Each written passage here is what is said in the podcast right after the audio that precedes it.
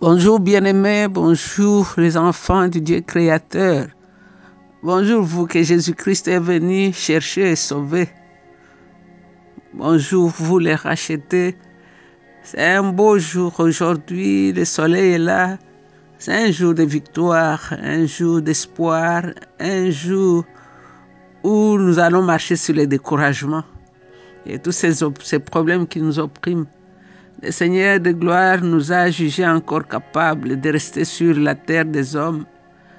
Tu es là, ce n'est pas parce que tu, es plus fort. Ce n'est pas parce que tu es le bon, le meilleur, mais seulement c'est la grâce qui a fait cela. Hier est parti, demain ne nous appartient pas. Dieu nous donne aujourd'hui. Aujourd'hui, c'est le jour du salut. Aujourd'hui, c'est le jour où nous réparons les erreurs d'hier. Aujourd'hui, c'est le jour où nous nous repentons, le jour où nous faisons mieux ce que nous avons mal fait hier. Donc, c'est votre servante, Maman Jeanne, avec l'équipe de Maman d'adoration. Nous sommes encore là et nous continuons la méditation dans le douzième chapitre du docteur Luc.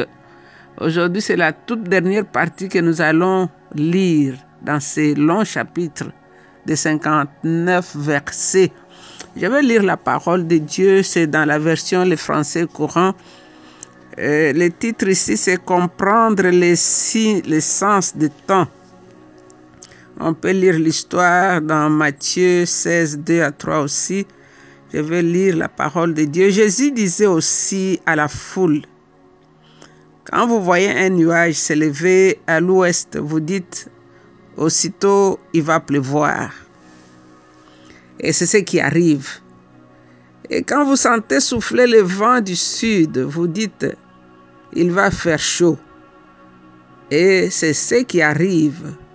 Hypocrite, vous êtes capable de comprendre ce que signifient les aspects de la terre et du ciel. Alors pourquoi ne comprenez-vous pas l'essence du temps présent? C'est la question.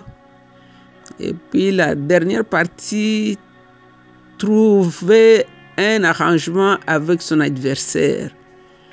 Pourquoi ne jugez-vous pas par vous-même de la juste façon d'agir? Si quelqu'un porte une accusation contre toi et que vous alliez ensemble devant le tribunal, efforce-toi de trouver un arrangement avec lui pendant que vous êtes en chemin de peur qu'il ne te traîne devant le juge, que le juge ne te livre à la police et que la police ne te jette en prison. Tu ne sortiras pas de là, je te l'affirme, tant que tu n'auras pas payé ta dette jusqu'au dernier centime. Tu ne sortiras pas tant que tu n'as pas payé ta dette jusqu'au dernier centime.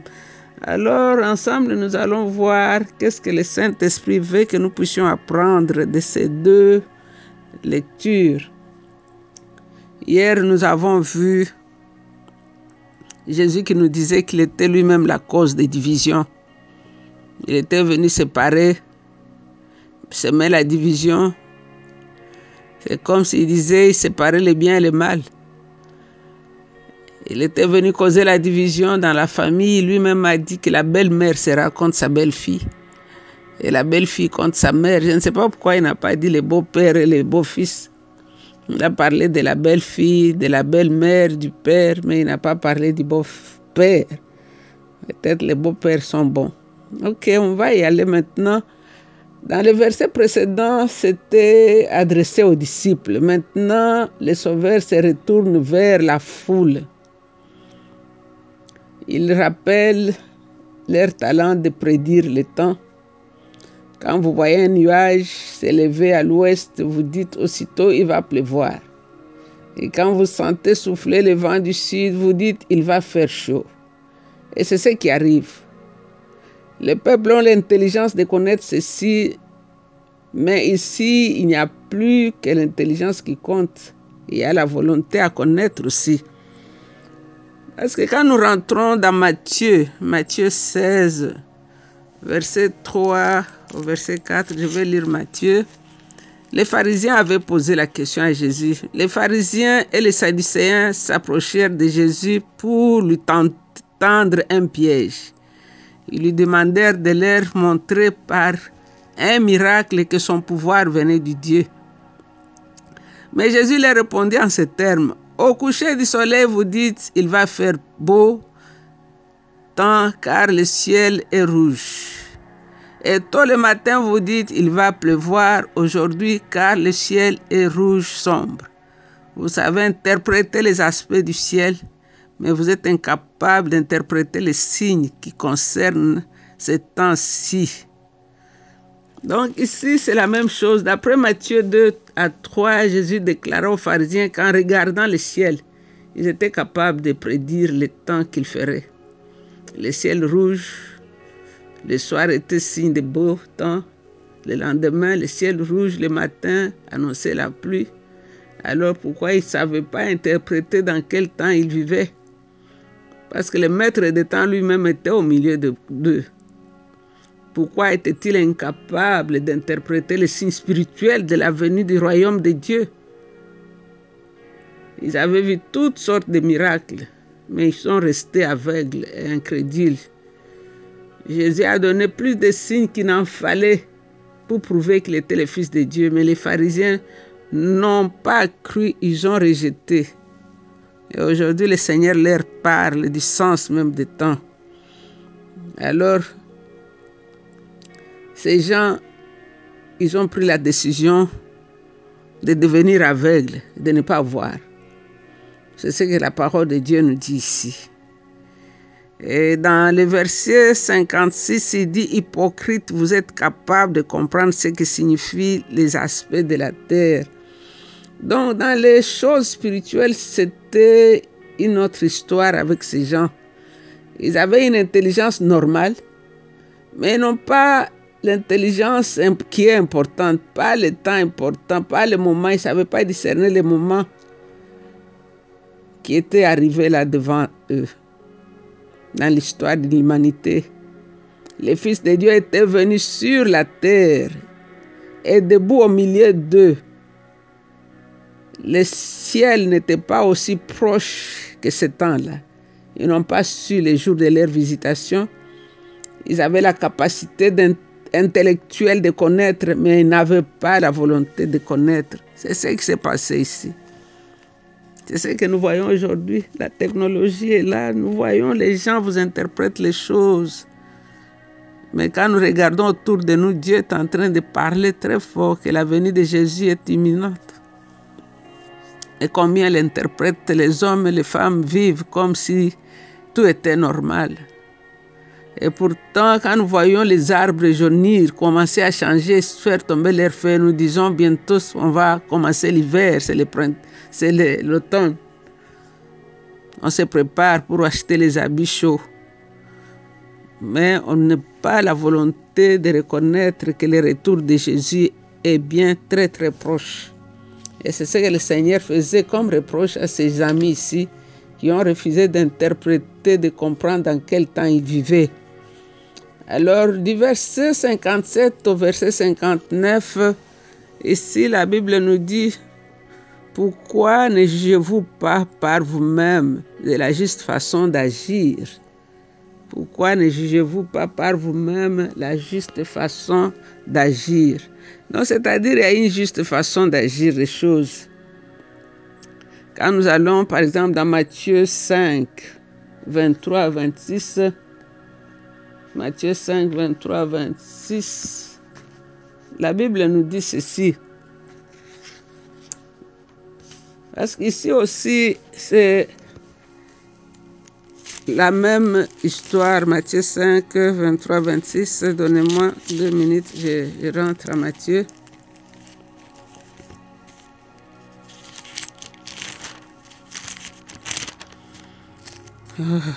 La parole de Dieu, elle est bonne, il faut la méditer. Matthieu 5, 25 à 26. La Bible nous dit ceci. Si quelqu'un porte une accusation contre toi et que vous alliez ensemble au tribunal, hâte-toi de te mettre d'accord avec lui pendant que vous êtes encore en chemin, de peur qu'il ne te livre au juge. Donc ici, après avoir parlé du refus de ces gens de reconnaître le temps, bien qu'ils étaient intelligents, ici le Seigneur prend une autre une autre allusion, une autre parabole, s'il avait réalisé la signification des jours dans lesquels ils vivaient, ils allaient se presser à faire la paix avec leurs adversaires. Ici, nous voyons quatre termes qui sont utilisés ici. Il y a l'adversaire, il y a les magistrats, il y a les juges, il y a l'officier. Et toutes ces références se réfèrent à Dieu. À ce temps-là, Dieu était en train de marcher au milieu d'eux, discutant avec eux, leur donnant l'opportunité d'être sauvés. Ils pouvaient se repentir et mettre leur foi en lui. S'ils refusent, ils se tiendront devant Dieu comme devant leur juge. Alors le cas ira contre eux. Ils seront arrêtés et jetés en prison et cela est la punition éternelle. Ils ne vont pas sortir de là tant qu'ils n'auront pas payé toute la dette. Donc Jésus voulait leur dire de discerner le temps dans lequel ils vivaient. Ainsi, ils vont se mettre en ordre avec l'Éternel en se repentant de leurs péchés et se soumettre à lui totalement. Donc, euh, aujourd'hui, Jésus nous parle comme un ami, comme un avocat, comme un conseiller. Mais il y aura un jour où il sera un juge. Ce jour-là, il aurait changé de costume. Il n'y aura plus moyen que nous puissions réparer parce que ça risque d'être trop tard. La Bible dit ici, tu ne peux pas sortir tant que tu n'as pas tout payé. Et qui a assez d'argent pour tout payer? Personne. C'est pourquoi Job, dans sa sagesse, disait, quand je viendrai devant de toi, toi-même sois ma caution auprès de toi-même. C'est-à-dire, quand je viendrai pour plaider ma cause, parce que je n'ai même pas des arguments qu'il faut pour prouver que je n'ai rien fait et que je n'ai même pas assez d'argent pour payer comme caution, toi-même, sois ma caution auprès de toi-même. Sois mon avocat auprès de toi-même. Sois même, sois mon juge et mon avocat. Donc aujourd'hui, le Seigneur nous donne l'opportunité de le prendre comme avocat. Jean a dit, vous avez un avocat auprès du Père, c'est Jésus-Christ. C'est le temps de se repentir parce qu'il intercède pour nous nuit et jour. Les juges cités ici dans le verset 25, quand nous voyons dans Matthieu 5, et Dieu. Dieu exige de nous les paiements jusqu'à la dernière centime. Il réclame notre obéissance au moindre de ses commandements. Alors ici, il y a un commandement qui nous dit d'aimer notre prochain comme nous-mêmes, comme notre ennemi, et même notre ennemi. La mort peut nous surprendre à chaque instant et nous amener à comparaître devant le juge suprême. Qu'est-ce que tu vas lui dire? Je crie en toi, je t'ai adoré et offert des sacrifices, j'étais généreux, j'étais très actif dans l'église. Mais que nous répondra le juge? Comment est ton cœur? Est-ce que ton cœur est pur? Pourquoi abrite dans ton cœur la colère Pourquoi n'as-tu pas d'amour pour ton frère? Pourquoi ne lui as-tu pas pardonné?